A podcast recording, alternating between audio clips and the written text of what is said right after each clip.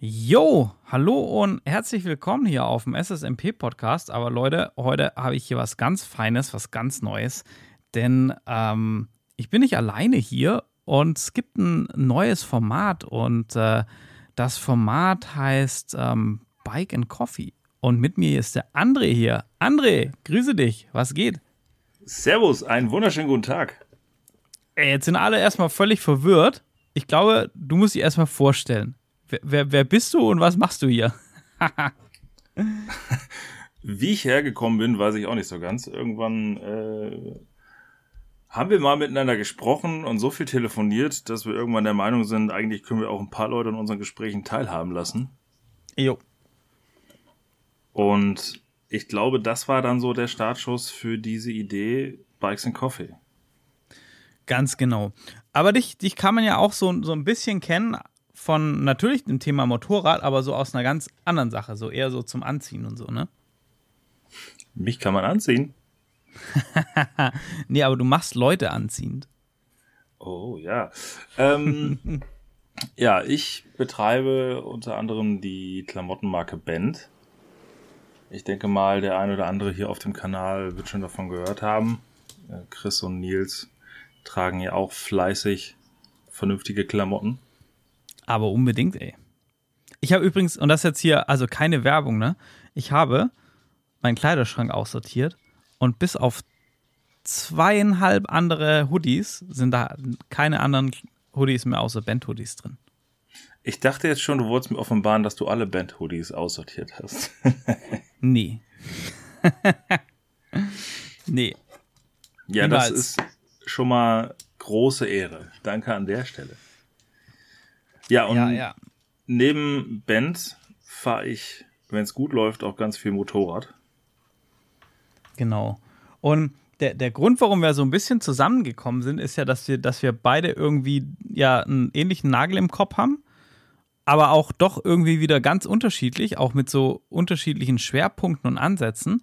Und wir gedacht haben, das könnte ganz interessant werden, so für euch da ähm, verschiedene Sichtweisen dazu zu bekommen, auch weil sie so Nils und ich, wenn wir es mal wieder schaffen, einen Podcast aufzunehmen, Asche auf mein Haupt, ähm, ja beide sehr geprägt von dieser Offroad-Welt sind und du, du kommst da ein bisschen aus einer anderen Richtung, obwohl du eine Marke fährst, die ja eigentlich auch dafür bekannt ist, im Dreck zu spielen. Wo, wo ist dein Schwerpunkt so, wenn du aufs Bike steigst? Mein Schwerpunkt ist eher schon Straße. Also ich habe zwar schon im Kopf Interesse Richtung Offroad. Muss aber dazu sagen, dass meine Erfahrung da wahrscheinlich eher äh, ausschließlich Mountainbike und ein paar Hügels belastet sind. Ansonsten bin ich eigentlich überwiegend auf den Straßen unterwegs. Jo. Und ähm, das, das Spannende ist ja auch so, ähm, wenn wir uns dann austauschen, finde ich, dass, dass man oft dann grundsätzlich, aber man baut was um und, und die Ziele sind dann teilweise ähnlich, teilweise auch wieder so ein bisschen unterschiedlich und so. Und ich finde das eigentlich ziemlich cool, weil, weil Motorradfahren ist halt einfach so ein, ähm, so ein schönes, breites Feld. Und äh, da macht das halt einfach Spaß, sich, äh, sich darüber zu unterhalten und zu gucken. Und ähm, ja, das ist halt einfach so das Ding, deshalb haben wir es auch gar nicht so festgelegt, dass wir sagen, das muss jetzt über dieses und jenes Thema, sondern das kann halt auch einfach ähm, alles Mögliche sein. Und ähm, was für dich so die Motivation, Motorrad zu fahren? Also jetzt mal unabhängig von Straße oder Gelände, so einfach, was, was lässt dich aufs Bike steigen, wo du sagst, ey, das, das ist mein Ding und deshalb mache ich den, den ganzen Kram. Für mich ist, glaube ich, wie für viele so dieser Hauptgrund dieses Thema Freiheit. Also ich habe halt nicht diesen Metallkäfig umrum wie beim Auto, sondern du spürst halt sehr viel mehr Umwelt.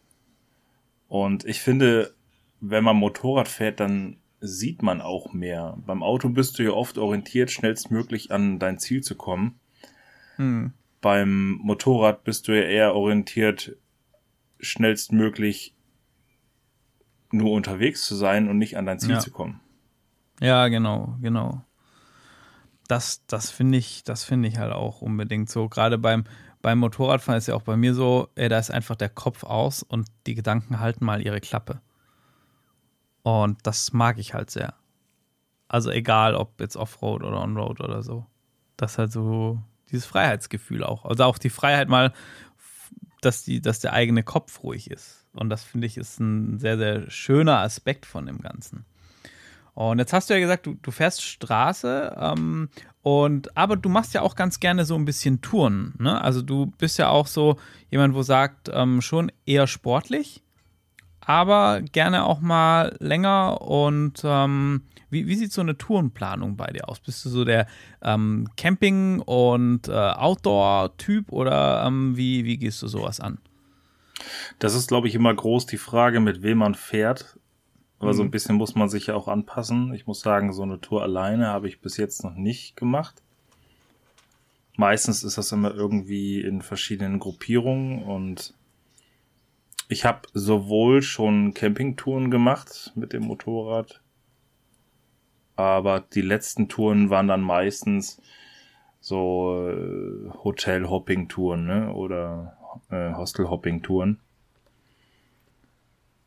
Und ähm, so eine richtige Planung, also klar gibt es irgendwo eine Idee, wo man hin will, aber ich finde halt, sehr viel passiert halt auf dem Weg. Und ähm, ich versuche mir schon eine grobe Route rauszusuchen, wenn ich jetzt irgendwo hin will. Aber ich plane das auch nicht so sehr. Also wenn mir irgendwie in den Kopf kommt, mal woanders herzufahren und irgendwie auf dem Schild steht was, was mich interessiert, dann biegen wir auch schon mal da ab. Ich, ich finde, so findet man auch ganz oft die besten Strecken und hat die besten Erlebnisse und so. Also einfach mal so, oh cool, und sich so vom, vom Gefühl auch so ein bisschen leiten lassen. Denken, ah, das könnte gut werden. Fahr ich mal das lang. Das kann natürlich auch ziemlich in die Hose gehen. Das stimmt. Aber, aber, aber in den meisten Fällen ist es eigentlich gut gegangen bis jetzt, ja. Ja. Ja, André, von, also von mir zumindest die, die Zuhörer, also vielleicht hören jetzt auch die eine oder andere zu, wo, wo jetzt einfach wegen dir hier sagen, ey, jetzt ist der André da, jetzt kann ich mir mal den S S M P anhören. Ähm, ey, bestimmt, ey.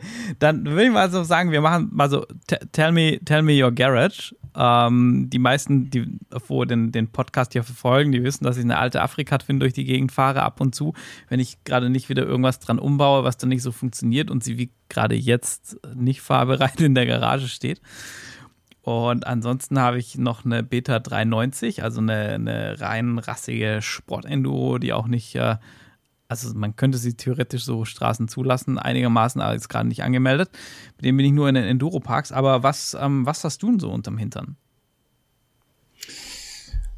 Also bis vor kurzem bin ich hauptsächlich noch eine zwölfhundertneunziger Super Adventure S gefahren, die zumindest du kennst, die ganz gut, Chris, von Bildern, äh, dann doch schon so ein bisschen umgebaut war. Also ähm, für die, die jetzt doch hoffen, das wird noch ein bisschen Enduro-lastig, die muss ich jetzt enttäuschen.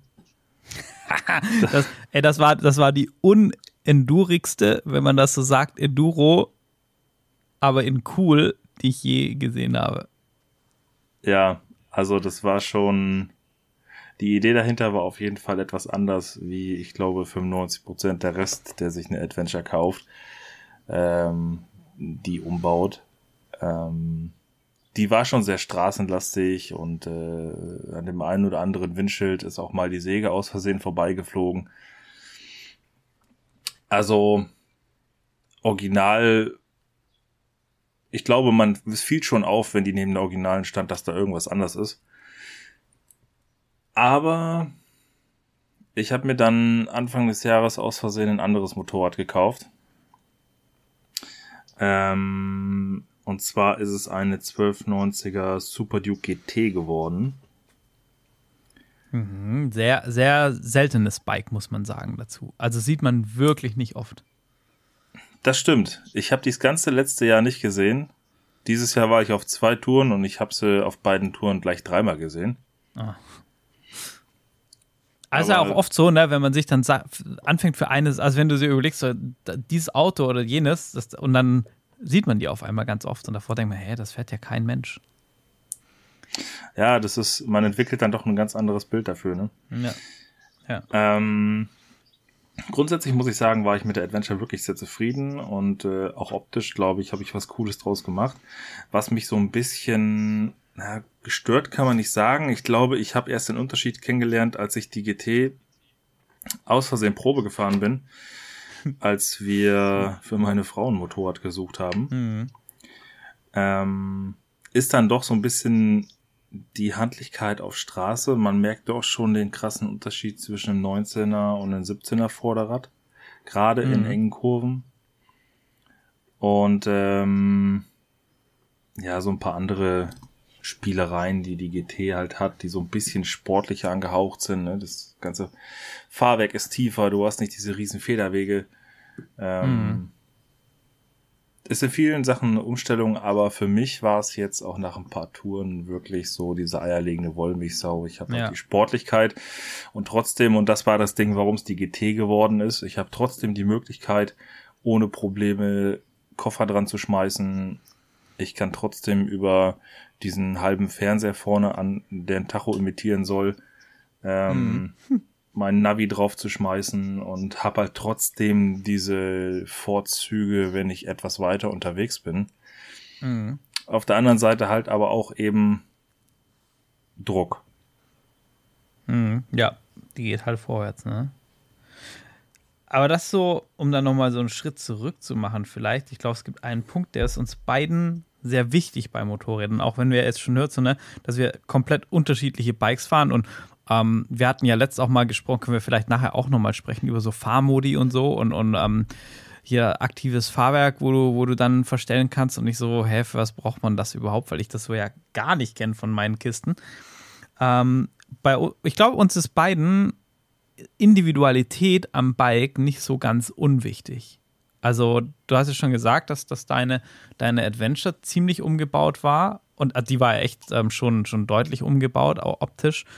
Und ähm, da haben wir auch schon oft drüber gesprochen, ne? Weil die Afrika-Twin bei mir ist ja auch, wird irgendwie immer angepasst und so und gut, die, die Beta jetzt nicht so zugegebenermaßen, aber äh, ja, wobei doch, eigentlich ist ja auch was in Planung mit eigenem Dekor und Kram. Also so Individualität, wie wichtig ist das dir beim, beim Motorrad und ähm, was, was hast du vielleicht schon so für Umbauten gemacht und ähm, was bedeutet es vor allem für dich, dass du sagst, ey, mein Bike ist, ist einzigartig? Weil du bist ja auch so ein Designkopf, sonst würdest du kein Modelabel betreiben, Klamotti-Label. Ja, Optik ist in dem Sinne schon für mich ein Anführungsstrichen relativ wichtiges Thema. Man spricht zwar immer von den inneren Werten sind wichtig, aber ich finde halt gerade beim Motorrad ist das optische Ding fast noch für mich wichtiger wie das, was äh, an Leistung rauskommt. Und mir geht's noch nicht mal so darum, dass ich mir etwas schaffe, was kein anderer hat. Das ist mir in dem Fall gar nicht so wichtig, sondern ich versuche einfach die Ideen, die ich im Kopf habe, an den Motorrädern umzusetzen. Manchmal sind mir da leider ein paar TÜV-relevante Grenzen gesetzt, sonst wäre, glaube ich, hier und da noch ein bisschen mehr passiert. Ähm, aber aktuell habe ich gar nicht so viel gemacht an der G T. Das sind bis jetzt ein paar Kleinigkeiten, was ich finde, was so Standard ist, ne? Äh, Kennzeichenhalter, ein kurzer, kleine Blinker. Oh, das Gut. ist ja auch so, das hatten wir auch schon mal drüber gesprochen. Und es gibt ja Gründe, warum die das so machen. Aber manchmal frage ich mich einfach nur, warum.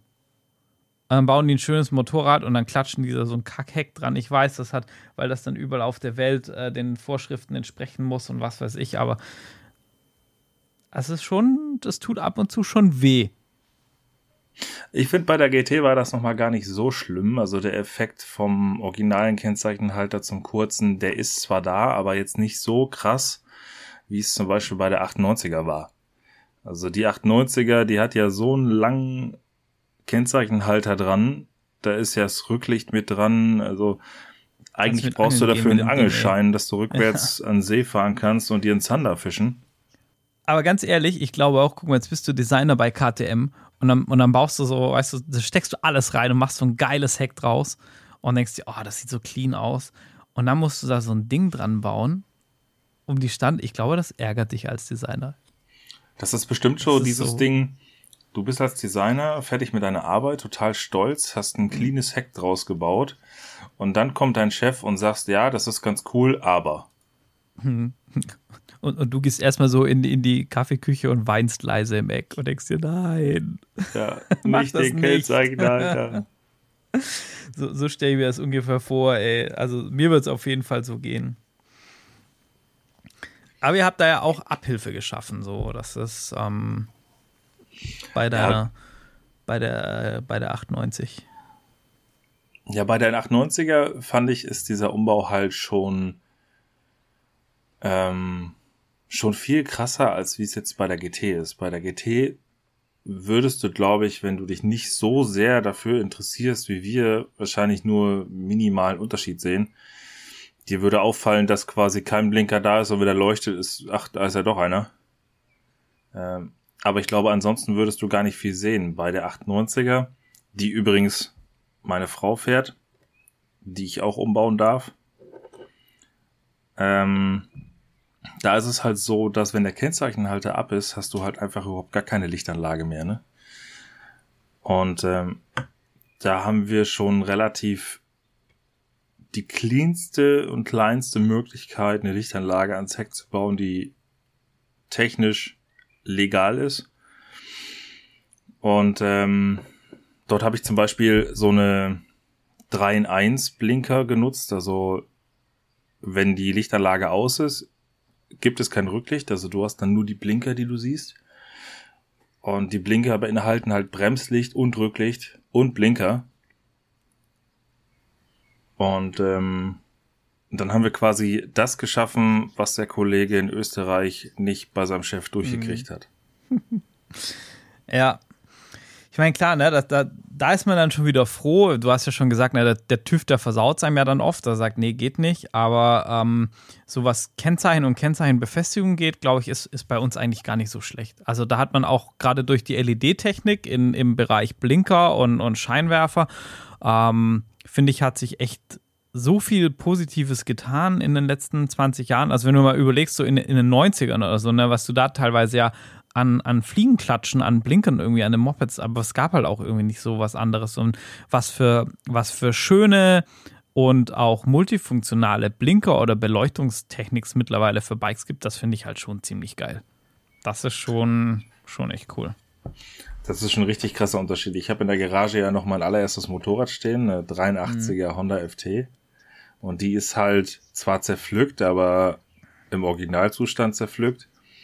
Und die Blinker, die da dran sind, die sind gefühlt genauso groß wie der Frontscheinwerfer von den beiden Motorrädern, Ey. die daneben stehen. Und das ist irgendwie schon sehr krass. Ich, ich hatte letzt beim Rumräumen in der Garage die, die Originalblinker von der Afrika-Twin in der Hand. Und also Fliegeklatsche oder so, ich könnte vielleicht auch an die Polizei so als Verkehrskelle da, weißt du, so als Stoppkelle irgendwie ähm, kannst den Jungs auf der Baustelle so geben, auf der A sieben, dass die noch ein bisschen Beleuchtung haben. Ja, stimmt, genau, das ist das auch. Und äh, weil ich auch ähm, andere Blinker dran habe, auch L E D-Blinker, somit sind die Blinker, glaube ich, so mit das Modernste an dem ganzen Motorrad. Und ähm, ja, aber das macht, ich finde so Blinker zum Beispiel auch total wichtig, weil das ist auch so, finde ich, so ein Designelement, weil aufgrund von der Sichtbarkeit stehen die ja schon mehr oder weniger je nach Motorrad ähm, sehr ja ex, ex äh, oder ja, herausgehoben dran. Ähm, Und das kann ein Motorrad sehr positiv, aber auch extrem negativ beeinflussen. Also es gibt auch echt ganz viele Blinker, auch bei moderneren Motorrädern, wo ich mir denke, Leute, es gibt echt gute Lösungen mittlerweile. Warum? Und klar, das ist dann wahrscheinlich oft so ein Kostenfaktor und so. Aber ich finde, Blinker sind, sind echt super wichtig. Und wo du auch gerade, wenn du, wenn du so ein bisschen ein älteres Motorrad vielleicht hast, ähm, unheimlich viel Frische so in das Design reinbringen kannst, wenn du einen coolen Blinker findest, der gut zu dem, zu dem Teil passt. Gebe ich dir vollkommen recht. Es macht einfach eine komplett andere Silhouette und wirkt dann auch gar nicht mehr so klobig. Ja. Ja. Kannst du direkt draufschreiben, leistungssteigernd. vier Kilometer pro Stunde mehr Topspeed wegen bessere Aero. Ja, so L E D-Blinker bringen ja gefühlt zwei P S, habe ich gehört, ne? Ja, un- unbedingt. Das ist, äh, das ist glaube ich, noch besser als äh, Sticker-Tuning. Wobei ich gehört habe, so ein, so ein Bent-Sticker, der bringt bis zu fünf PS. Ja, und zwei Fliegen weniger auf der Frontscheibe. Ja, und, und den muss man auch nicht eintragen. Der ist eintragungsfrei, der hat A B E. Genau, der Aufkleber mit A B E war ganz schön schwer, das zu bekommen, ey. Ja, ja, da habt ihr keine Kosten und Mühen gescheut, ey. Und ähm, ja, nee. Aber Aufkleber ist, ist, ja, ist ja auch noch so ein, so ein, so ein Stichwort. Ähm, Sticker-Tuning ist ja so, ver- ja, was heißt verpönt, ne? Also die Afrika-Twin, die hat gerade noch die ganzen, ähm, teilweise echt schon so ein bisschen verratzten Originalsticker vom Transitalia Marathon drauf. Die sieht echt ein bisschen, bisschen rough aus gerade. Ähm, und du hast ja auf deiner Adventure, Sticker trifft es nicht ganz, aber du hast ja da auch, sagen wir mal, Klebetechnik einiges gemacht ähm, an dem Bike, optisch. Man könnte sagen, einen großen Sticker. Ja, einen großen drüber. Ne? Einen großen drüber. Bisschen Föhn dran, fertig. Und alle sagen, ja, folieren ja. ist so schwer. ähm, ja, die Adventure war komplett foliert. Original war das ein neunzehner Modell, silbergrau, wer sich da in der Richtung auskennt, so ein bisschen gestreift. Und silbergrau war, ach, das ist ja krass, ey. Ich, also ich kenne die ja nur foliert. Äh, nicht silbergrau, glaub, silber, glaub, silberschwarz. Müssen, wir, müssen, ja. wir, müssen mal, wir müssen mal ein Bild mit dazu posten, wie die aussah nach dem Umbau. Wenn das geht, ich kenne mich ja hier mit Na, dieser Podcast-Technik ja, ja. noch nicht so aus, dann schicke ich dir mal mit ein paar. Dieser, mit, mit diesem, mit diesem Zukunftsmedium-Podcast. Überragend. Ja, ja. Nee, da ballern wir was Schönes rein. Das wird gut. Ja, die war auf jeden Fall in so einem grün matt foliert. Komplett. Das sah und schon geil aus. Darauf habe ich dann noch so ein paar orangene Akzente gesetzt. Hm. Das ist schon, schon sehr. Und ich finde halt auch da kann, kann man wieder echt ähm, super viel machen mit. Also entweder folieren, aber auch wenn du, also wieder je nach, je nach Bike und welchen Look halt du willst. Ne? Wenn du so ein, so ein, eher so einen Race-Look willst oder so, dann, dann kriegst du halt schon auch mit Aufklebern, wenn du das gut machst, so diesen Sponsor-Feeling hin. Aber so eine, so eine komplette Folierung, ähm, ja, da, das ist ja Wahnsinn, was da geht. Also auch, wo du halt einfach ein Motorrad mal komplett mit irgendeinem verrückten Muster oder so irgendwie versehen kannst und darüber auch wieder einen ganz anderen ganz andere ja, Charakteristik schaffst vom Bike. Du kannst mit Folierung super viel machen. Und wenn du ein bisschen mhm. damit umgehen kannst, ist halt das Coole, dass du, wenn du so einen Nagel im Kopf hast wie ich, mhm. kannst du jeden Winter eine neue Farbe drauf klatschen. Ja. Das ist halt schon... Das ist, das macht schon viel aus und du hast gefühlt jedes Mal irgendwie ein anderes Bike, weil je nachdem, was für Farbe und was für Effekte die Folie auch haben, wenn das Licht sich drauf spiegelt, dann wirkt das teilweise je nach Farbe und, und Effekt komplett wie ein neues Motorrad. Hm. Ja, das ist schon cool. Das ist schon sehr cool. Das ist ja so, also das finde ich zum Beispiel bei der Beta halt geil, dass du für diese ganzen Enduros und Crosser ja ganz viele Anbieter hast für Dekore und dir dann da relativ simpel auch komplett selber das halt äh, zusammen bestellen kannst und dann ähm, komplettes Dekor da einfach drauf ballerst. Und so hast du halt auch einfach ein, also nur die Rahmenfarbe bleibt halt gleich und das ist schon, ähm, schon ganz cool irgendwie. Also kannst halt auch so die Enduro ähm, anpassen und ähm, sogar zu deinen Klamottis theoretisch und so. Das ist schon, schon nice. Gut, so Dekor hätte ich für die Adventure auch bekommen. Da gibt es ja auch diverse mhm. Dakar-Dekore oder Rallye-Dekore. Ja. Das Motorrad ist ja eigentlich eher in so einem Gefilde zu Hause. Mhm. Aber ich bin in dem Fall halt nicht der Freund von kaufen und draufmachen, sondern ich habe da hin und wieder mal ganz eigene Ideen und ja.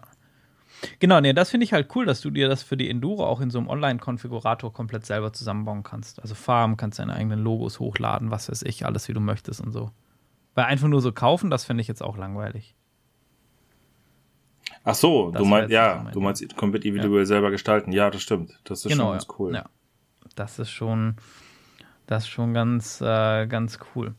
Und ich finde halt auch so, ich hatte dich ja schon gefragt, na, für mich ist halt irgendwie so, dieses Individualisieren, bei mir ist das halt, ich habe halt irgendwas im Kopf und wo ich dann denke, ja geil, und auch irgendwie so, das soll das Motorrad vielleicht ausdrücken oder verkörpern oder so, weil, aber einfach, weil ich da Bock drauf habe. Und dann so einen Weg dahin zu finden, wie ich das umsetzen kann, ähm, das, das ist halt schon cool. Also das macht halt schon auch echt Spaß, wenn man dann noch Ruhe und Zeit und der TÜV mitmacht und ähm, so ein Budget hat ohne Limit, dann ist, dann wäre das natürlich oberperfekt. Ich finde schon fast bei sowas dieses im Kopf sich ausmalen, wie könnte es aussehen, Teile suchen, rumstöbern, das macht irgendwie fast schon mehr Spaß, als wenn es dann fertig dasteht. Ja, ja genau, weil dann ist ja irgendwie so, dann überlegt man so, was mache ich jetzt? Dann kauft man sich ein neues Motorrad. Äh, ja. Mhm. Bei deiner Adventure war das ja schon jetzt so ein bisschen, eigentlich war sie ja kurz vor perfekt fertig. Eigentlich war auch die Idee da, sie komplett anders zu folieren farblich. Es gab auch schon einen passenden Helm dazu farblich. ähm, blöd nur, dass der Helm farblich nicht ganz so zur neuen G T passt und die Farbe hätte auf der G T auch nicht so cool ausgesehen. Hm. Ah, jetzt wollte ich gerade fragen, ob jetzt die G T dann demnächst schon Folie bekommt. Nee, dieses Jahr noch nicht. Also ich werde, denke ich mal, so, das ist zumindest aktuell der Plan, Richtung Winter, mir die großen Seitenteile aus Carbon holen. Mhm. Und dann werde ich ein bisschen so mit so einem Mix aus Carbon und Folie ein neues mhm. Design draufklatschen. Es gibt da schon Ideen. Du planst definitiv schon auch wieder ähm, dein individuelles Bike aus der, aus der G T auch zu machen. Ja, klar. Also, das muss man natürlich dazu sagen. Ich habe mir die G T nicht geholt, weil ich an der Adventure keinen Spaß mehr hatte, mhm. sondern das war eigentlich eher so der Kauf.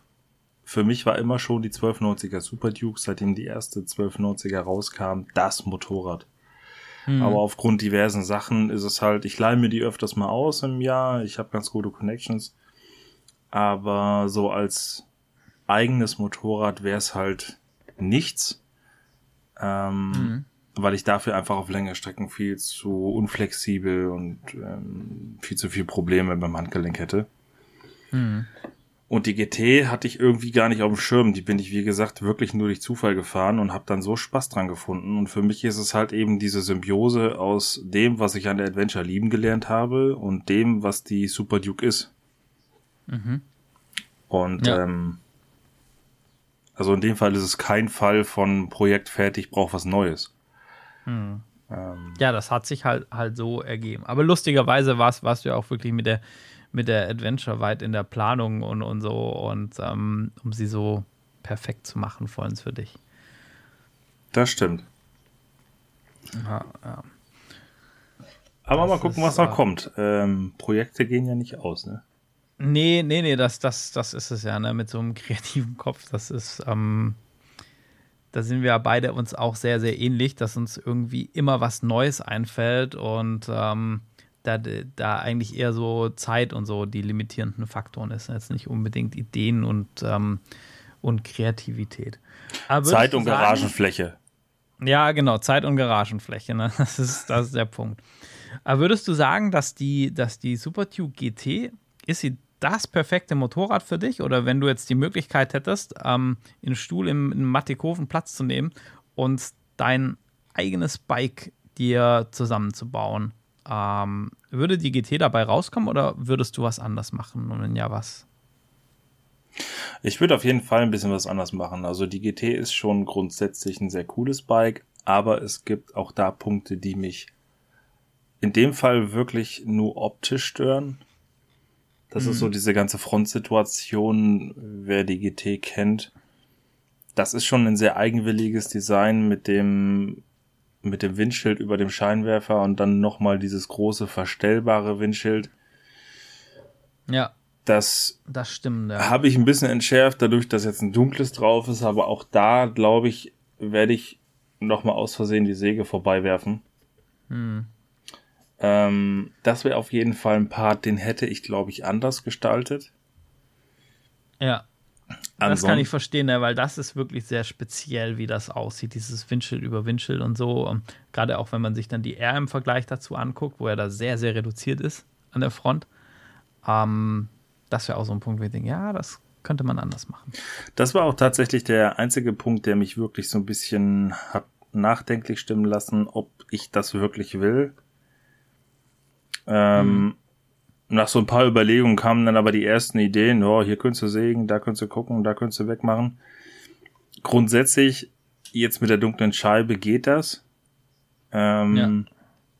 Aber das ist auch wirklich optisch der einzige Punkt, der mich wirklich an dem Motorrad, ich will nicht sagen stört, aber den ich finde, den könnte man besser machen oder hätte man besser machen können.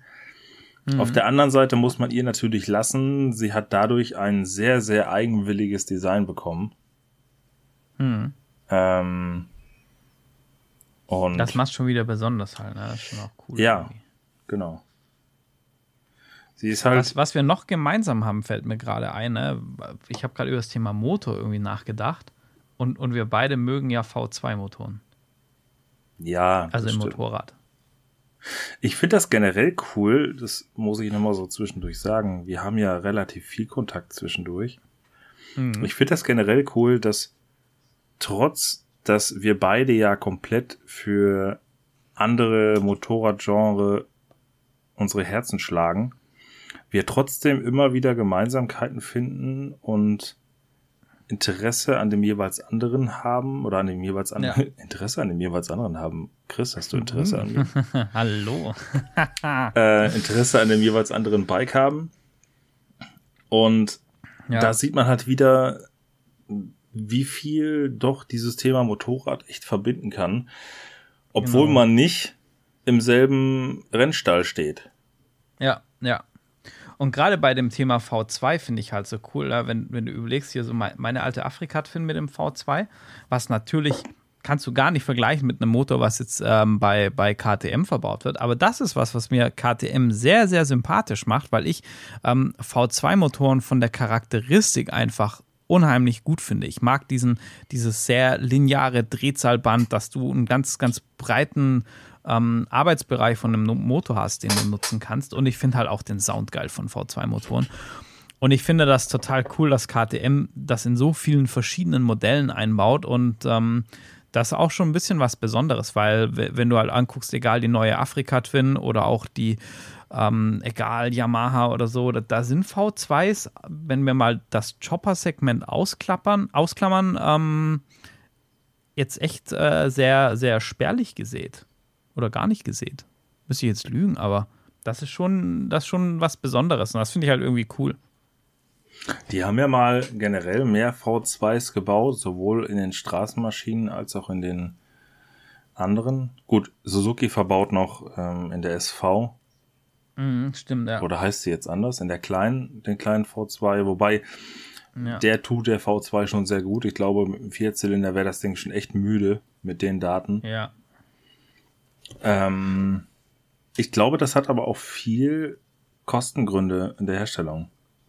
Hm, und, das kann gut sein, ja. Und auch ja. Gewicht.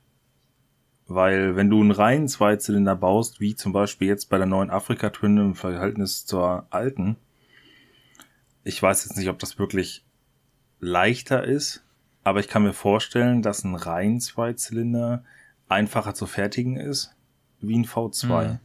Sei es Abstimmung, sei es äh, Massenträgheit, Schwung, ja, vielleicht Massenver- auch einfach kompakter, weißt du, dass du, dass du den Rahmen einfacher auch drumherum bauen kannst irgendwie.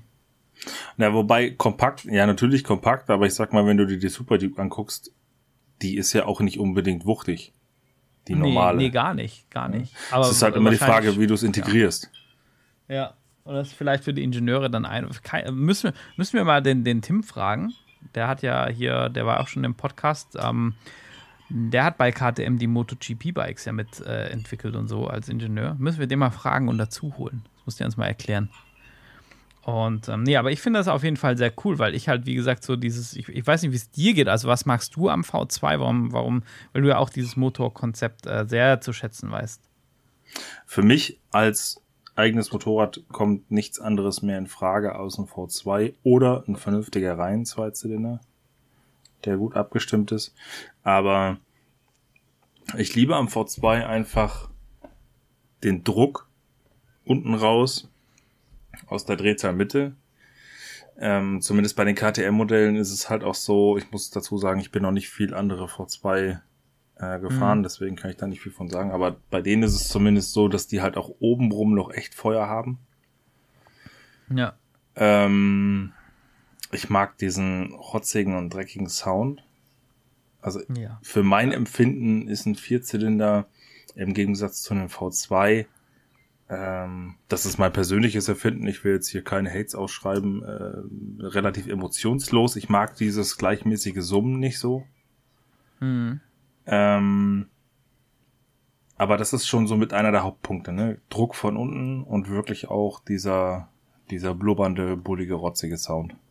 Ja, ja, das also finde ich halt auch, ich, ich mag den Sound und diese ganze charakteristisch, dass du halt einfach so diesen, also diese Leistung sehr konstant einfach hast und ähm, das schon, schon sehr cool.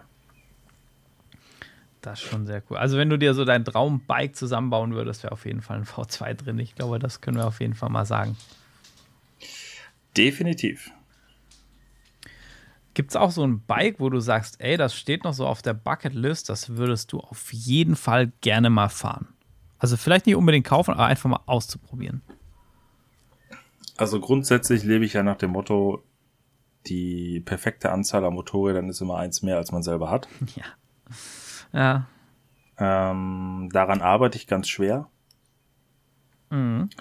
Aber, also ich muss sagen, Ich könnte mich, ich könnte, glaube ich, in jeder Sparte ein Motorrad finden, wo ich sagen würde, das würde ich kaufen, das könnte ich mir auch kaufen. Und optimal wäre es eigentlich, aus jeder Sparte so ein bis zwei Motorräder in der Garage stehen zu haben, dass du auch wirklich für jeden Fall gerüstet bist. Ja. Aber so Motorräder, die noch auf meiner To-Do-Liste stehen, ich würde echt gerne mal die neue Harley Sportster fahren, die letztes Jahr, glaube ich, rausgekommen ist oder vorletztes Jahr. Mhm. Die würde ich gerne mal testen, weil ich glaube, das hat nichts mehr mit diesem bisherigen Harley-Fahrverhalten zu tun. Mhm. Sehr äh, spannend, ja. Dann auch die Panamericana von Harley, die würde ich auch mal gerne fahren. Ey, die steht bei mir auch auf der Liste. Die will ich auch auf. Ich, ich muss das Ding mal ausprobieren. Und ich, ich, würde, ich würde sie gerne direkt im Gelände testen. Also Landstraße zum Hinfahren und dann würde ich sie gerne echt im, im, im Gelände und da auf unterschiedlichen ähm, Konditionen, also wirklich mit tiefem Sand und Gravel und so. Ich bin super gespannt, was das Ding da, oder was ich mit dem Ding da könnte, wie auch immer man das jetzt sehen will. Also das wäre schon, dann leihen wir uns zwei aus und machen eine Tour zusammen. Hm. Müssen wir, müssen wir nur, nur dem dann erklären, warum, warum die dann so ein bisschen dreckig ist, wenn sie zurückkommt. Ja, das gehört bei den Dingern dazu. Ja, auf jeden Fall. Auf jeden Fall. Ähm, dann würde ich... Oh, Indien. Das wäre auch so ein Ding, wo ich echt gerne mal die F T R zwölfhundert würde ich echt gerne mal fahren, gerade jetzt nach dem neuen Update.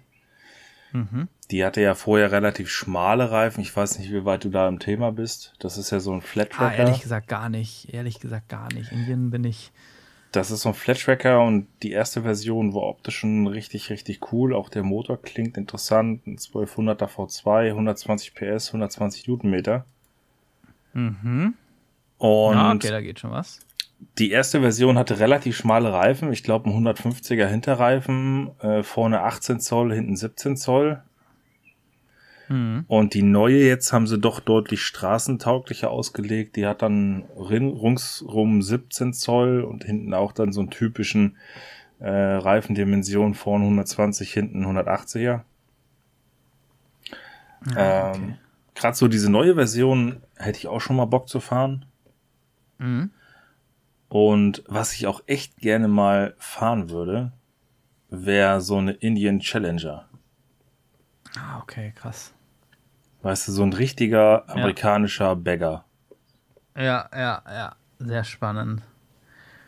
Sehr spannend. Du bist ja auch generell, ähm, also das ist ja auch so ein bisschen was, ähm, du, da haben wir auch drüber gesprochen, so dass du diese, ähm, diese ganzen Features, was so ein modernes Bike ähm, hat, an, an Technik und so, dass du da sehr zu schätzen weißt und da eigentlich auch nicht drauf verzichten willst, oder? Kommt drauf an. Also ich persönlich bin, ich habe bis jetzt A B S zum Beispiel nie gebraucht. Mhm. Das ist ein cooles Feature, denke ich mal, wenn man es braucht, aber ich selber habe es bis jetzt noch nie gebraucht oder vermisst. Es gibt mhm. zwei Punkte, also ein Punkt ist für mich auf jeden Fall ein Muss in einem Motorrad mittlerweile, das ist ein Quickshifter. Mhm. Wenn du das einmal gefahren bist und lieben gelernt hast, dann willst du eigentlich gar nicht mehr ohne. Und ähm, das andere ist das semi-aktive Fahrwerk. Das ist jetzt für mich kein Muss, aber es ist schon wirklich ein nice to have. Mhm.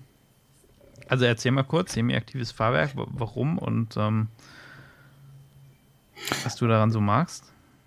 Ähm, na, wie jetzt zum Beispiel im Falle der G T oder auch bei der Adventure war es halt so, dass du, das Fahrwerk hat ein eigenes Steuergerät, das wird elektronisch angesteuert und es ähm, ändert die Federraten. Nicht die Federraten, sondern ich glaube, die, die Dämpfung macht es auf oder zu. Mhm. Ja, ja. Und das halt elektronisch gesteuert. Das passt sich so ein bisschen daran an, wie du fährst und versucht mitzudenken. Das funktioniert in den meisten Fällen auch relativ gut. Bei der ja. Adventure war der Unterschied zwischen, also du hast zumindest bei K T M, ich bin bis jetzt noch keine anderen semi-aktiven Fahrwerke gefahren, aber bei den K T Ms war es so, du hast Komfort, Street und Sport-Modus. Mhm. Im Fall der Adventure gibt es dann noch einen Offroad-Modus. Ich kann aber aus Erfahrung sagen, mach den auf der Straße nicht an. Ja, das ist wahrscheinlich viel zu weich. Ja, dann, also vorher musst du auf jeden Fall eine hoch, hier so eine, so eine Seetablette nehmen gegen Übelkeit. Holy. Ähm, aber was halt echt cool ist, du fährst eine schlechte Straße, du stellst auf Komfort und äh, gut, bei der G T ist es nicht ganz so komfortabel, wie es bei der Adventure war. Mhm. Aber du gleitest halt da drüber und wenn du halt ein bisschen anrauchen willst, dann stellst du das Ding auf Sport und das ist halt dann schon wirklich spürbar härter. Mhm. Ähm, und ich finde das ganz cool, so ein bisschen auf die Gegebenheiten des Fahrwerks anpassen zu können oder auch wie du fährst. Hm. Sag mal, wenn du Sozius mit dabei hast, dann macht Komfort schon relativ gut Sinn. Ja, ja. Das ist ja auch, also für mich, ich stelle mir das halt spannend vor, dass ich gucken kann, so wie mein Motorrad für mich in welchem Zustand wo am besten funktioniert. Obwohl ich ja so aus der, aus der, aus der Welt komme. Ähm, gut, bei der Afrika-Twin hast du relativ wenig bis kaum Möglichkeiten. Also klar, du kannst eine andere Feder einbauen, aber so mal schnell was verstellt am Fahrwerk ist da gar nichts, außer die Vorspannung eben hinten am, ähm, am Federbein. Bei der Beta geht das alles, also das ist voll einstellbar, wo du halt ähm, die Zug- und Druckstufen anpassen kannst. Wenn du da richtig halt rein willst, an die Shims und so, musst du auch wieder zerlegen. Und ähm, das, das ist natürlich schon komplex und ich finde ich find die Technik super spannend, dass das geht, dass das so kompakt geht, dass du die Eigenschaften von den Ventilen oder die Durchlaufraten von den Ventilen, darüber wird das ja eigentlich gemacht, das Semi-Aktive, dass du, ähm, je nachdem wie schnell das Öl in welche Richtung strömt, dass du das da so anpassen kannst, das finde ich schon, ähm, schon spannend. Und auf der anderen Seite denke ich mir auch so, ja, ist es auch wiederum für mich spannend, also gerade beim Transitalia Marathon mit so einem Bike, wo das halt alles nicht kann, ähm, so weißt du, so diese Herausforderung, ja, dein Motorrad ist jetzt so und komm damit klar. Und ähm, dann musst du halt als Fahrer das irgendwie alles kompensieren und das ist dann auch schon so ein bisschen cool für mich, wenn du halt dann damit klarkommst und merkst, hey, ich kann mit ganz, ganz vielen Bikes mithalten, die ähm, den Fahrer auf eine andere Weise oder mehr unterstützen. Und ähm, das macht dann auch schon wieder irgendwie Spaß und für mich so eine Challenge oder so ein Reiz aus, wo ich denke, ja, das ist schon wieder cool, so die Maschine da irgendwie zu bändigen oder so. Ja, das stimmt. Das ist auf jeden Fall auch eine coole Sache. Wie gesagt, das ist auch kein, die semi-aktive Fahrwerk ist für mich so nice to have, aber mhm. das wäre jetzt für mich kein Must-have. Das ist eine schöne Spielerei, aber es ist jetzt auch nicht so, dass ich jetzt in der Tour zigmal die Dämpfung hin und her stelle. Mhm. Aber es macht ein Motorrad halt natürlich auch vielseitig, weil du ja zum einen sagst, okay, du kannst äh, relativ komfortabel damit fahren, bis hin zu, wenn du mal auf einem, auf einem Trackday irgendwie sagst, du willst das auch mal ausprobieren oder so, dann geht da wahrscheinlich auch noch relativ viel damit, ohne dass du jetzt sagst, okay, ähm, du, du musst das Fahr- Fahrwerk da immer komplett umbauen und so. Also es, es gibt einem halt nochmal ähm, einen, einen anderen oder einen größeren Spielraum, glaube ich, den du sehr komfortabel halt erreichen oder nutzen kannst mit dem Bike. Und ich denke mal, das ist auch dieses Thema gerade komfortabel, ne? Also das semiaktive hm. Fahrwerk in dem Fall sorgt ja auch nicht nur für diese Fahrmodis, sondern du kannst darüber auch die Vorspannung der hinteren, äh, des hinteren Dämpfers einstellen, ob du mit Gepäck fährst oder mit Sozius fährst, wo du bei normalen Stoßdämpfern ja noch mit dem Hakenschlüssel die, die Federteller drehen musst in die entsprechende Stellung. Was man dann halt oft nicht macht, weil man genau darauf keinen Bock hat. Genau. Und da kannst du halt einfach mit zwei Klicks das Ding so umstellen, wie die Situation es erfordert.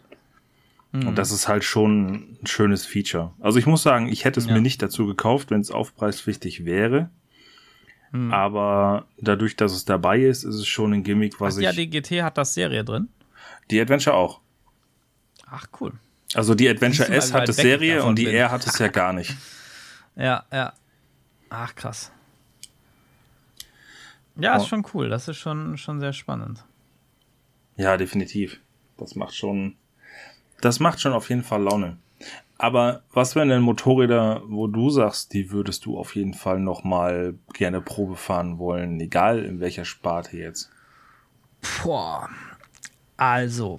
Uh, da gibt es echt viele. Ähm, also zwei, wo voll aus meiner Sparte sind, ich würde unfassbar gerne, ich hätte tierisch Respekt davor, ähm, aber ich würde es trotzdem gerne ausprobieren. Ich würde gerne äh, so eine alte sechshundertneunzig Rallye, also eine Werks-Rallye-Probe fahren und würde auch gerne so eine aktuelle vierhundertfünfziger Werks-Dakar-Maschine mal fahren. Das wäre schon, das wäre schon ein Traum. Aber ähm, ich würde auch unheimlich gern mal eine, eine Super Duke fahren. Ähm, weil die neunundneunzig, die Super Duke neunundneunzig R, das war eine Zeit lang echt so ein, so ein Motorrad, als ich, ähm, ich glaube, ich hatte mir da gerade also mein erstes Motorrad gekauft und dann kamen die raus und für die habe ich dann echt ein bisschen geschwärmt und habe gedacht, boah, das, das wäre so ein, so ein Ding und ähm, die fand ich halt ziemlich cool. Das wäre auch so ein Bike, was mich wahnsinnig interessieren würde, mal zu fahren. Ähm, Kann ich nachvollziehen. Die, wo mir, wo mir gerade spontan, also so die neunundneunzig Super Duke R und dann wahrscheinlich auch gerade so eine, so eine aktuelle Super Duke. Ähm, das, das wären gerade so die, die Bikes, wo ich sage, ey, die würden mich ähm, wirklich interessieren. Auch gerade im, im Hinblick mal einen modernen V zwei zu fahren. Das, ähm, das finde ich auch schon mal cool. Ja, kommst ja. vorbei, dann kannst du meine mal gerne fahren. Easy. Boah, das müssen wir echt machen, ey. Und dann steigen wir beide um. Du fährst den alten Eisenhaufen und ich fahre das, fahr das moderne Bike und dann switchen wir wieder und dann bin ich gespannt, was wir sagen, ey. Das müssen wir echt so ein Experiment machen. Ich habe das, so eine ähnliche Situation hatte ich damals, als ich mir die R C gekauft hatte. Also ich habe eine mhm. R C acht vor der Adventure gefahren und als ich mir die kaufen wollte, hatte ich noch eine tausender G sechs R, also ein Vierzylinder. Ah, okay, ja, ja. So, und ich fand die R C irgendwie schon immer cool, das Design hat mich schon immer irgendwie angemacht und dann habe ich durch Zufall beim Händler in der Nähe so ein Ding gesehen, dachte ich mir, die fährst jetzt Probe. Auch schon mit dem Gedanken, wirklich so ein Ding dann zu kaufen. Und ich war so hyped und steig auf und ich war einfach so enttäuscht, weil ich dachte, ich kann kein Motorrad mehr fahren. Oh nein. Äh, weil dieser V zwei, der ja noch nicht ganz so human läuft wie die modernen, mhm. ja komplett anderes Leben entwickelt, wie es der Vierzylinder von der G sechs R hatte, die ich ja nun kannte. Mhm. Und für mich ein komplett anderes Fahrgefühl war. Ich habe das Ding abgestellt und habe jetzt gesagt, äh, nee. Und dann bin ich aber nochmal wiedergekommen, habe sie nochmal gefahren und habe sie dann doch gekauft. Aber das war so ein Moment, wo ich auch dachte, boah, irgendwie so ein geiles Motorrad und ich kann, ich habe die nur abgebockt teilweise. Ja, ja, ja. Ah, das ist super spannend, ey. Das ist, ja. Weil, ey, mir fällt gerade so ein, wenn wir das Experiment machen und wenn ich danach auf die Idee komme, zu sagen, ja, so ein, so ein, so ein moderner K T M V-Twin mit einem semiaktiven Fahrwerk in die alte Afrika-Twin reingebaut, ey, haltet mich davon ab, bitte. Es gibt in der Tat einen Typ, der für eine Rallye einen kompletten Eigenbau gemacht hat, der hat den Motor und den Grundrahmen von der Super Duke genommen, mhm. hat die Federelemente von der Super Adventure R darin verbaut und die Front krass. und die Frontmaske von der sechshundertneunziger Enduro. Ach, das ist ja krass. Mit Stollenreifen, Pipapo, und er hat quasi hundertachtzig P S in der Enduro. Alter Schwede.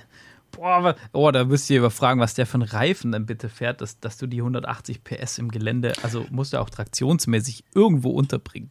Da gab es bei Motorrad Online, glaube ich, einen Bericht zu. Der Typ war auch gar nicht so jung. Ich glaube, über sechzig, als er das Ding angefangen hat zu bauen. Krass, ey. Und er ist auch irgendeine Rallye damit gefahren und war eigentlich permanent übermotorisiert mit dem Ding. Ja, aber kann ich mir vorstellen. Alleine der Gedanke, viel Leistung, viel Stolle, leichter Untergrund, mhm. erzeugt schon massig viel Freude in meinem Kopf. Ach ja, du, so, ne? Da jede Kurve quer geht dann schon. So mal kurz mit dem Gas rausgezirkelt. Sehr das cool. ist dann Das ist dann das Motorrad, wo du die Fliegen vom hinteren Fender abkratzen musst. Ja, definitiv, definitiv, ey. Ja, super spannend, ne? Das, das ist ja aber auch so ein Punkt, ne? Dass irgendwie, du findest so viele verrückte Ideen und es ist so viel möglich in diesem Umbau, dass sich da echt jeder austoben kann in diesem Bereich Motorrad. Und ähm, das ist, das ist schon, äh, schon auch cool.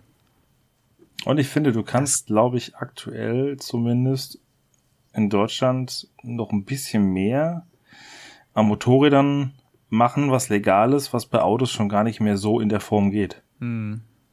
Ja. Ja, doch, das glaube ich auch. Also allein schon so abgastechnisch und so, weil für, für die Autos ja da die, klar, für die, für die Motorräder hat sich da auch viel getan, aber für die Autos ist es natürlich deutlich schärfer. Ähm, ja. Bei das Motorrädern hast du halt hauptsächlich die Lautstärkenregelung, wenn du zumindest in Österreich ja. rumfahren willst. Genau, genau, ja. Ja, wo, wobei ich glaube, auch das mit, mit dieser Lautstärke-Geschichte, ähm, ich glaube, da geht auch trotzdem mehr, als man, als man denkt. Ne? Das ist, also, du, du kriegst, glaube ich, auch trotzdem im Rahmen des Erlaubten ähm, einen guten Sound hin. So, dass das noch mit dem, was in einem Fahrzeugschein drin steht, ähm, einhergeht. Ja, das glaube ich auch. Zumal das ja, zumal, zumal solange das ja eh sich alles auf Standgeräusch bei irgendwie, keine Ahnung, dreitausend Umdrehungen oder was auch immer eingetragen ist, bezieht, ist das ja eh so eine Sache. Also haben wir auch schon mal so drüber gequatscht, dass das halt eigentlich, naja, da haben sie halt schnell eine Regelung gemacht. Ja, ja. Weil im Standgeräusch ist die Afrika, finde ich, aber auch einen anderen Auspuff drauf, da ist die nicht so laut. Aber so im, im Drive-By mit dem Auspuff, der entwickelt die halt schon auch ähm, ab einem gewissen Drehzahl-Level ähm, ganz gut Sound. Also ich muss sagen, die G T ist im Standgeräusch schon ganz schön laut. Mhm. Ja, wenn, ah, die kommt ja sogar aus Österreich, ne? Ja. Tja. Das ist sogar noch eine, die in Österreich gebaut wird und nicht in Indien. Mhm. Ach krass, die bauen viel in Indien, das wusste ich gar nicht. Ja, die acht neunziger, die werden äh, in Indien gefertigt, auch die kleinen Modelle. Also ich glaube, die bauen nur ah, noch okay. die sechshundertneunziger in Mattighofen hm. und die zwölfhundertneunziger. Ich glaube, die anderen Modelle kommen meines Wissens nach aus Indien. Ja, ja. Ja, ist ja spannend. Das ist auch, auch interessant, ne, weil selber so Motorräder mit, mit großem Hubraum, ähm, also da ist ja schon ein Motorrad mit irgendwie fünfhundert, sechshundert Kubik eher ein großes Motorrad in diesen ganzen asiatischen Ländern. Also so Tausender oder so sieht man da super, super selten, aber gebaut werden sie da. Ja, du hast halt fast nur Roller da unten, ne? Roller oder kleine ja, Mopeds. Ja. Ich glaube so zweihunderter, ja. Das ist so Standard da, ne? Genau, genau, ja. Und das dann, das dann in Masse, ne? Das ist, ja. Wo du hier, wo du hier denkst, okay, zweihunderter gehört in Roller und alles andere ja, darüber ist stimmt. Dann langsam Motorrad, ist da unten fast schon normal. Das ist schon ja. auch Wahnsinn, wie unterschiedlich die ganzen Sachen sich entwickelt haben, ne? Das stimmt, ne? Also diese, diese Märkte weltweit und so, das ist schon, glaube ich, ist auch für einen Hersteller nicht so einfach, ne? Dich dann für ein Marktsegment oder für ein paar zu entscheiden und ähm, dann da erfolgreich zu sein und so, das ist, äh, oder gerade wenn du, wenn du jetzt, ähm, das, ich habe da so einen Bericht gelesen über die ähm, Intermod, Und die EICMA, dass halt ganz viel ähm, asiatische Hersteller da auch teilweise waren, weil dann in den letzten Jahren sich ähm, so die großen Bekannten irgendwie auch so ein bisschen zurückgezogen haben. Und ähm, dass die jetzt natürlich versuchen, in diesen neuen Markt reinzugehen. Und du, klar, du, du brauchst jetzt halt in, in Europa, sag ich mal, nicht an den Start gehen und sagst, hey, ich habe ähm, vier verschiedene hundertfünfundzwanziger und noch vier verschiedene zweihundertfünfzig Kubik Bikes. Da kommst du hier halt nicht weit in dem Markt. Und ähm, das ist schon, schon glaube ich, spannend zu sehen, weil, wie gesagt, auf der, auf der EICMA waren da relativ viele das letzte Mal, also asiatische Hersteller. Und ich bin echt gespannt, ähm, ob die hier einen Marktzugang finden und ähm, in welchen Segmenten. Bei denen läuft halt sehr viel über den Preis. Ja. Wenn du überlegst, jetzt ist ja diese, ich meine, das ist eine chinesische Marke, dieses C F Moto, hast du bestimmt auch schon mal von gehört. Mhm, ja, ja, ja. Die haben ja auch irgendwie was mit K T M zu tun, ob die dafür mitbauen. Auf jeden Fall nutzen die Teile von K T M. Mhm. Und sind ja jetzt auch hier im deutschen Markt relativ neu. Und die schmeißen halt Modelle auf den Markt, die halt wirklich nur einen Bruchteil von dem kosten, was jetzt B M W, K T M, Suzuki, Yamaha rausschmeißen. Mhm. Und das ist natürlich interessant für viele Leute, die einfach nur fahren wollen und denen es halt nicht wichtig ist, wie sieht das Ding aus. Ja. Ja, das stimmt. Wobei mit dem, mit dem Aussehen, da muss ich ja sagen, gerade mit günstigen Motorrädern, ähm, Fantic zum Beispiel, ein italienischer Hersteller, ähm, und die bauen auch eher Motorräder mit, also die bauen Geländemotorräder, Enduros und sowas und bauen, ähm, so, die haben so Scrambler in verschiedenen Ausführungen, die Caballero, Caballero ähm, mit fünfhundert Kubik oder so. Und die kriegst du halt echt günstig, die, die, die Mopeds. Und vom Design her cool. Klar, hier an der einen oder anderen Komponente oder an den Schaltern oder so, da sieht man dann schon, dass es da ein bisschen ja, günstiger ausgeführt ist jetzt vielleicht, wie, äh, wie keine Ahnung, K T M, B M W, Honda, was auch immer. Ähm, aber die sind optisch schon, also wenn man diesen Scrambler-Look halt mag, sind das schon sehr, sehr geile Bikes für einen sehr, sehr coolen Preis, wo du halt ein neues Motorrad für ja, ich glaube, so um die fünftausend, sechstausend Euro oder so bekommst. Ist halt in Anführungsstrichen auch nur eine fünfhunderter, muss man auch dazu sagen. Na, für viele reicht das auch.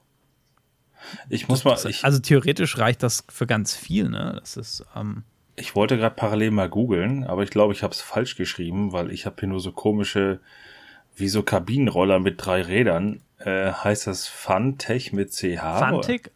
Nee, nee, mit, nur mit C. Ah. Nur mit C. Also F-A-N-T-I-C. Und dann, dann ist, sind eigentlich schon die ersten Bilder, wo da mitkommen, so eine Scrambler ist, äh, sind, sind dann die Caballeros. Gibt es in ganz vielen verschiedenen Farben. So ein Blau mit Gelb finde ich die eigentlich ganz cool. Ah. Okay, jetzt kommen auch Motorräder dabei raus. Du musst mal Fantech eingeben ja. bei Google. Da kommen sehr interessante oh Sachen. Wobei ich muss ja, ne, mit, mit, mit falschen Google-Begriffen muss man ja auch vorsichtig sein. Da ist man ganz schnell auf ganz komischen. Ja, findest aber auch witzige Sachen. Aber ich muss sagen, auch diese, diese Moto äh, Caballero Rallye fünfhundert. Ich habe hier gerade eine in beige mit mhm. braunem Ledersattel. Also das wäre zum Beispiel so ein Ding. Das Und das halt echt für, echt für einen coolen Preis. Ne? Das ist, ähm, finde ich schon ganz nice. Also das wäre schon so ein Motorrad, das hätte mich verdient. Definitiv, ne? So für An-die-Eye-Stile und sowas ist das, äh, ist das doch echt, äh, echt top. Aber gerade mit, mit China, weil wir drüber gesprochen haben, ne?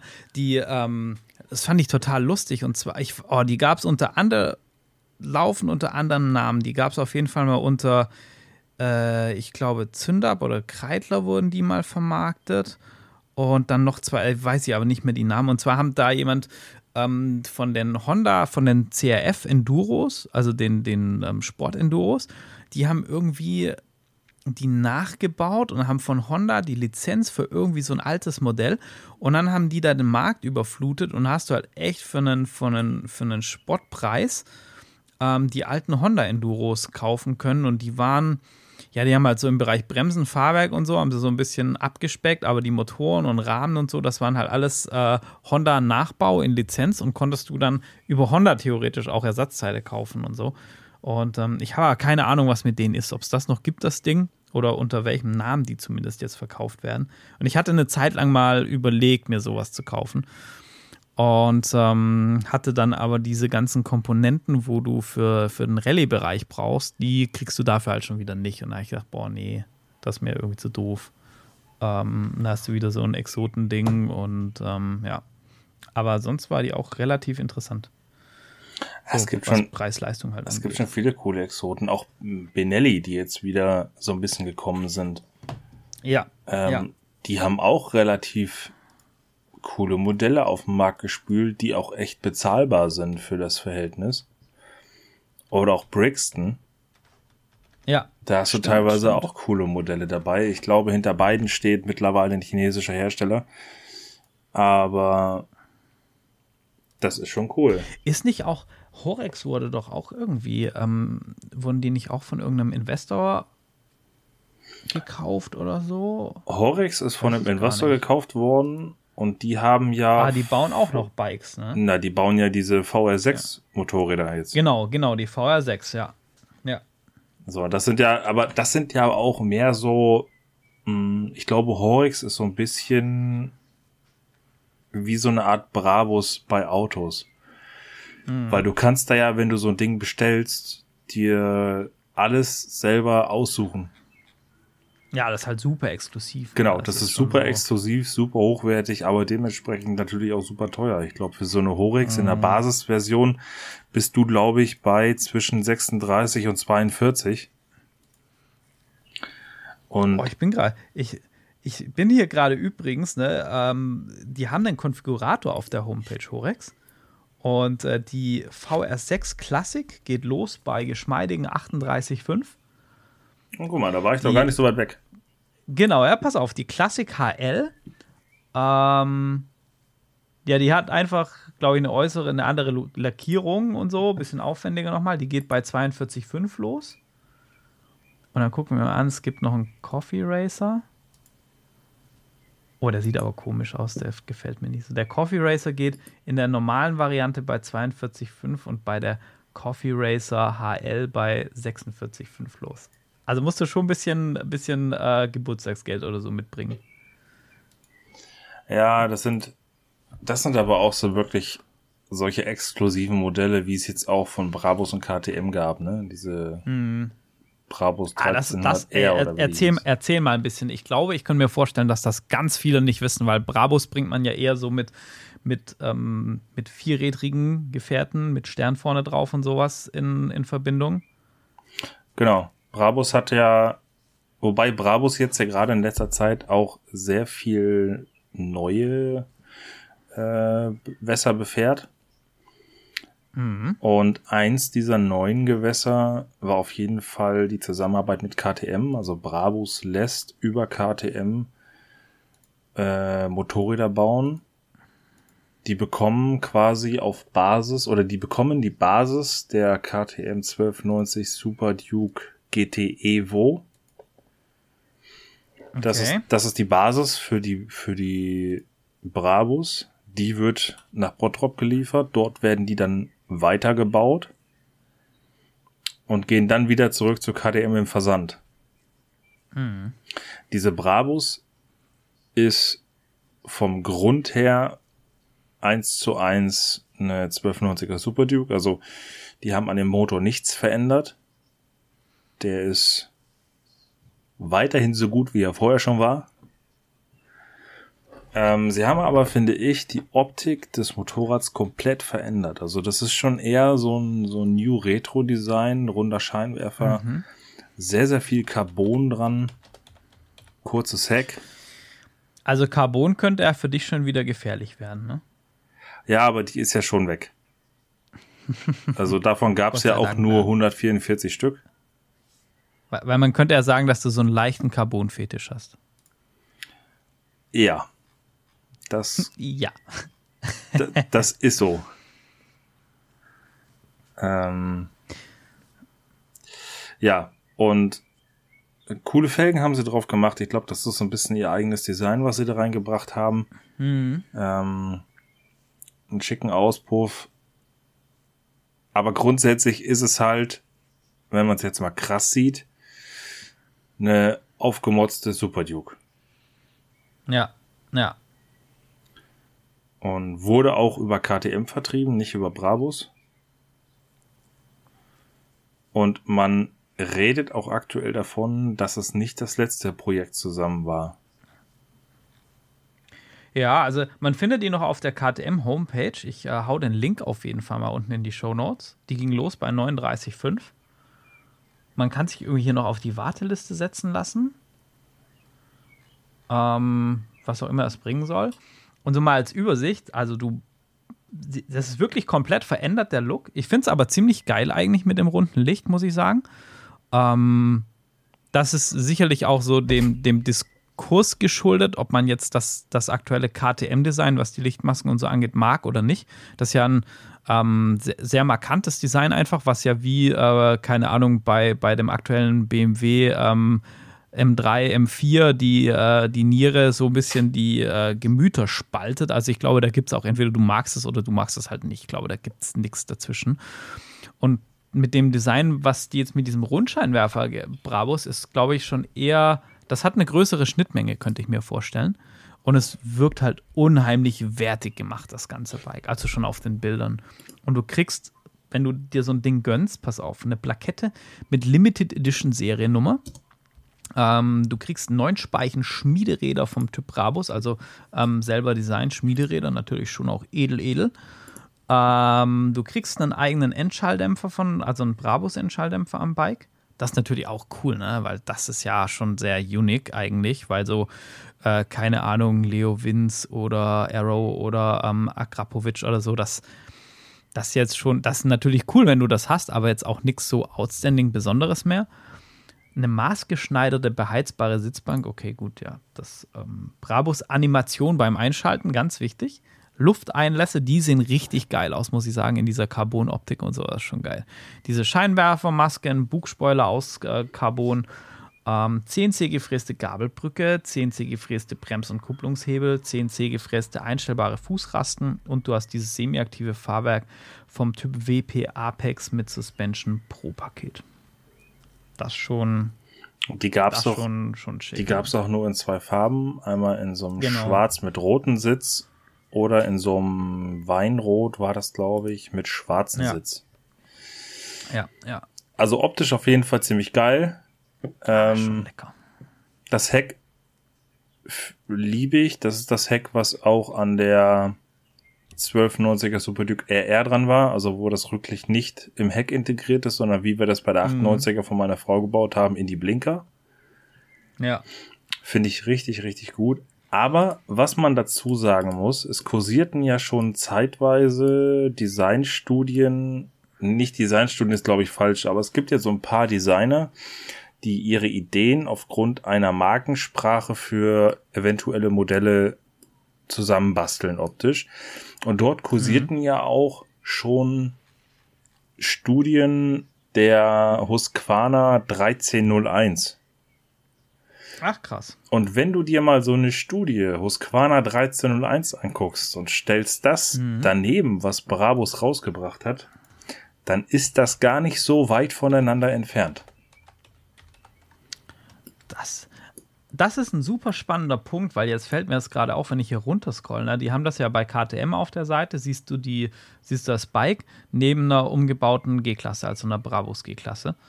Und ähm, da ist die Verbindung, dass sie beide den gleichen Scheinwerfereinsatz haben. Und jetzt, wo du das sagst, ey, wenn du, wenn du dir mal auch die neunhunderteins, die neunhunderteins von, ähm, von äh, Husqvarna, die Norton, anguckst, das ist dasselbe dann Scheinwerfer. Entdeckst, dann entdeckst du da schon ganz, ganz, ganz, ganz viel Ähnliches am Scheinwerfer. Ja, aber wenn du nur mal bei Google eingibst, Wittpillen dreizehn null eins, ähm, dann gibt es Studien oder diese, diese Ideen, die gebaut wurden, gerade so das erste bei Motorrad Online. Es ist nicht eins zu eins dasselbe Motorrad, hm. aber wenn du dann weiter guckst, dann siehst du, dass scheinbar gedacht wurde, dass die Brabus die dreizehn null eins wird pillen wird. Direkt oben die ersten ja, Beiträge, ja, ja, wenn du das ja. gibst. Stimmt. Stimmt, stimmt, stimmt. Jetzt, wenn man das so sieht. Krass. Das ist sehr krass. Ich meine, es würde ja auch schon wieder zu der Konzernstrategie, Husqvarna als Edelmarke im, im K T M-Konzern zu platzieren, auch so ein bisschen passen, ne? Also die zumindest daran stark anzulehnen. Auf jeden Fall, wobei die Studie gab es schon, bevor es die Brabus gab. Hm. Ja, wer weiß. Ist irgendein Designer beim Feierabendbier mal ein bisschen gesprächig geworden. Mit irgendeinem Motorradreporter. Das erzähle ich nur dir und erzähle das niemand weiter. Also, ah, okay. Ja, das stimmt. Aber ähm, trotzdem muss ich sagen, die Brabus, ein ziemlich geiles Bike. Aber mhm. ich finde halt einfach, das ist wieder so ein Motorrad, was einfach schon so teuer ist, was einfach dann zu schade ist zum Fahren. Weil ich glaube, ich hätte ja. bei so einem hohen Preis, und ich sag mal, die G T ist schon nicht günstig, das ist aktuell das teuerste, was K T M anbietet. Ja. Ähm, aber wenn ich, glaube ich, so ein vierzigtausend Euro Motorrad durch die Gegend schieben würde, ich habe, glaube ich, immer im Kopf, dass da irgendwie was drankommt. Ja, vor allem, vor allem halt auch so alles, was so limitiert ist und so, ne? Das ist ja, das ist ja dann einfach nicht, nicht nur teuer, sondern halt auch noch selten gleich und so. Und ähm, ja, weiß ich nicht. Aber ich glaube, wo wir vorhin beim Probefahren waren, so eine Horex würde ich auch mal spaßenshalber gerne Probefahren. Ach, spannend wäre das auf jeden Fall, wie sich, wie sich sowas fährt, ne? Das, das ist, glaube ich, schon auch ein sehr, sehr exklusives und sehr spezielles Ding. Ich glaube, wir müssen mal einen Wohnwagen packen. Und dann fahren wir beiden eine Tour zu verschiedenen Händlern und fahren einfach mal alles Probe. Ja, ja, das, das wäre aber mal echt spannend einfach so, ne? Das ist, ähm, ich finde ja auch, wenn man unterschiedliche Motorräder und unterschiedliche Motorradtypen fährt, lernt man unheimlich viel übers Motorradfahren. Weil so die, ja natürlich, die grundsätzliche Fahrphysik ist immer gleich, ne? Hast zwei Räder und stabilisiert sich auf Geschwindigkeit und äh, du hast halt deinen Schwerpunkt und da, das ist immer gleich, aber halt eigentlich doch nicht. Ja, das ist so ein bisschen, aber trotzdem haben alle denselben Grund. Ähnlich wie bei uns beiden, ne? Die Interessen ja. sind verschiedener, könnten es gar nicht, glaube ich, gar nicht sein. Du möchtest mit dem Motorrad am liebsten so hoch hinaus, wie es geht, äh, Hügel hüpfen bis zum geht nicht mehr und äh, oh, ich ja. kann eigentlich nicht flach genug am, am Teer hängen. Aber trotzdem treffen wir uns immer wieder in der, in der Basis. Ja. Ja, ich, und ich, ich glaube, ehrlich gesagt, das ist eigentlich auch so ein ziemlich cooler Abschluss für, für, unser, für unsere erste Folge, weil diese, diese Basis, und, und das finde ich ist ganz wichtig, sich immer wieder ins ins Leben oder ins Leben, ins Gedächtnis zu rufen, dieses so, ganz oft hast du ja so dieses, ja, äh, das ist aber nur das einzig Richtige, das ist das Wahre oder ich fahre nur die Marke und alle anderen Marken sind scheiße oder äh, die Marke ist blöd, weil und das finde ich ist halt einfach so, oh, das geht gar nicht, sondern es ist ein Hobby und wir haben letzten Endes alle im Kern die gleiche Leidenschaft, die wir vielleicht auf unterschiedliche Art und Weise äh, ausleben, aber wenn man es dann reduziert, dann sind wir, ist es im Kern geht es um das Gleiche und haben wir alle die gleiche Baseline. Und deshalb lasst uns einfach alle Spaß haben. Und ähm, dafür machen wir das ja, um eine gute Zeit zu haben und einen Kopf frei zu bekommen. Wichtig ist, dass jeder sein Ding macht und das, was er möchte, keinen falschen Vorbildern nacheifert und versucht, irgendwas zu sein, was irgendwer in den sozialen Medien vorgibt zu sein, sondern sich wirklich auf das konzentriert, wo man selber Bock drauf hat. Und ja, absolut. Und dann kann es auch ein, oder gibt es auch ein sehr cooles Miteinander und dann ist egal, ob du Horex, Brabus, C F Moto, Brixton oder sonst was fährst, dann geht es einfach nur darum, dass man zusammen Spaß hat, gemeinsam eine coole Zeit erlebt und sich einfach darüber freut, was andere aus ihrem Bike machen, weil jedes Bike für sich ist speziell und irgendwie cool. Definitiv, ey. Finde ich mega. Mein Lieber, ich würde sagen, damit haben wir unsere erste Folge hier im Kasten und äh, hat mir super Spaß gemacht mit dir. Äh, bin gespannt, was, was ihr da draußen so dazu sagt. Gebt uns äh, super gerne Feedback. Äh, schaut mal die ganzen Links durch. Schaut bei Bent mal auf der, auf der Homepage vorbei. Ihr habt gerade auch eine neue, eine neue Kollektion gedroppt, erst vor ein paar Tagen. Genau. Ähm, lohnt sich auf jeden Fall, da reinzuschauen. Und ja, ansonsten freue ich mich auf Folge zwei mit dir, mein Lieber. Ich bin sehr gespannt und äh, by the way, ich fand es wirklich schön, dass du mich podcastmäßig bei einer kompletten Folge entjungfert hast. Und ihr wart alle live dabei. Hey Leute, in diesem Sinne, macht es gut, viel Spaß, was immer und wo auch immer ihr fahrt. Habt eine schöne äh, lasst Zeit. Es euch gut gehen. Ja, haut rein. Ciao, ciao. Tschüssi.